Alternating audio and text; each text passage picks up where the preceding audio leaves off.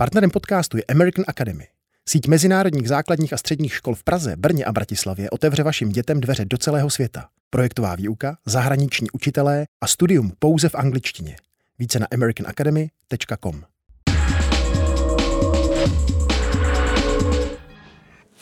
Evropská agentura pro léčivé přípravky nedoporučila při léčbě a prevenci COVID-19 používat přípravek proti parazitům Ivermectin.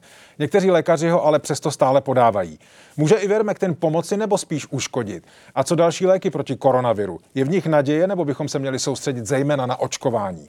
V DVTV zdravím přednostku pneumologické kliniky Pražské Tomajerovy nemocnice Martinu Vašákovou. Dobrý den, paní profesorko.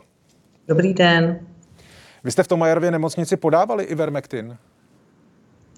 Eh, pokud vím eh, z našeho oddělení ani z žádných jiných, kde teda indikujeme léčbu, mi tato indikace prostě nevzešla. Eh, nepovažujeme v současné době Ivermectin za lék, který by měl potenciál pomoci lidem s COVID-19 i když samozřejmě nevylučujeme, že by bylo možno zorganizovat nějakou formu klinické studie, která by ještě dále zkoumala, zdali ten potenciál má nebo ne. Musíme si uvědomit, že je to lék, který eh, pokud eh, laboratorně prokázal efekt, tak to bylo v násobně krát vyšších koncentrací, než jsme schopni dosáhnout při normálních dávkách, které nejsou pro člověka toxické. A žádná ze studií eh, takzvaných randomizovaných, tedy a slepých, že kontrolujeme eh, člověka, který mu je podáván placebo versus člověka, kterému je podán ivermectin, neprokázala efekt tohoto léku u pacientů s COVID-19. Takže v současné době vlastně všechny odborné společnosti mají eh, stejné stanovisko, tudíž, že eh, se nekloníme ke standardnímu podávání, je to vždycky na jednotlivém lékaři.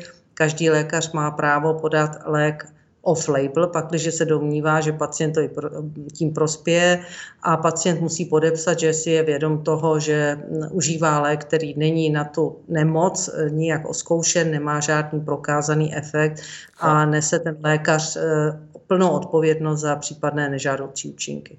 Jedním z takových lékařů je třeba i primář první interní kardioangiologické kliniky v Brněnské fakultní nemocnici u svatéAny Michal Rezek, který pro novinky CZ eh, k Ivermectinu říká například toto, cituji. Náš dojem je, že funguje. Nevím, proč je tak potíraný. O remdesiviru se šušká, že se do budoucna ukáže, že vůbec nefunguje. Ten dojem z něj je přesně takový, ale stále se používá a stále je podporovaný. Co říkáte na postup kolegů z Brna? Já si vůbec nedovolím to kritizovat. Oni ho používají v intenzivní péči, eh, v jakémsi koktejlu léků.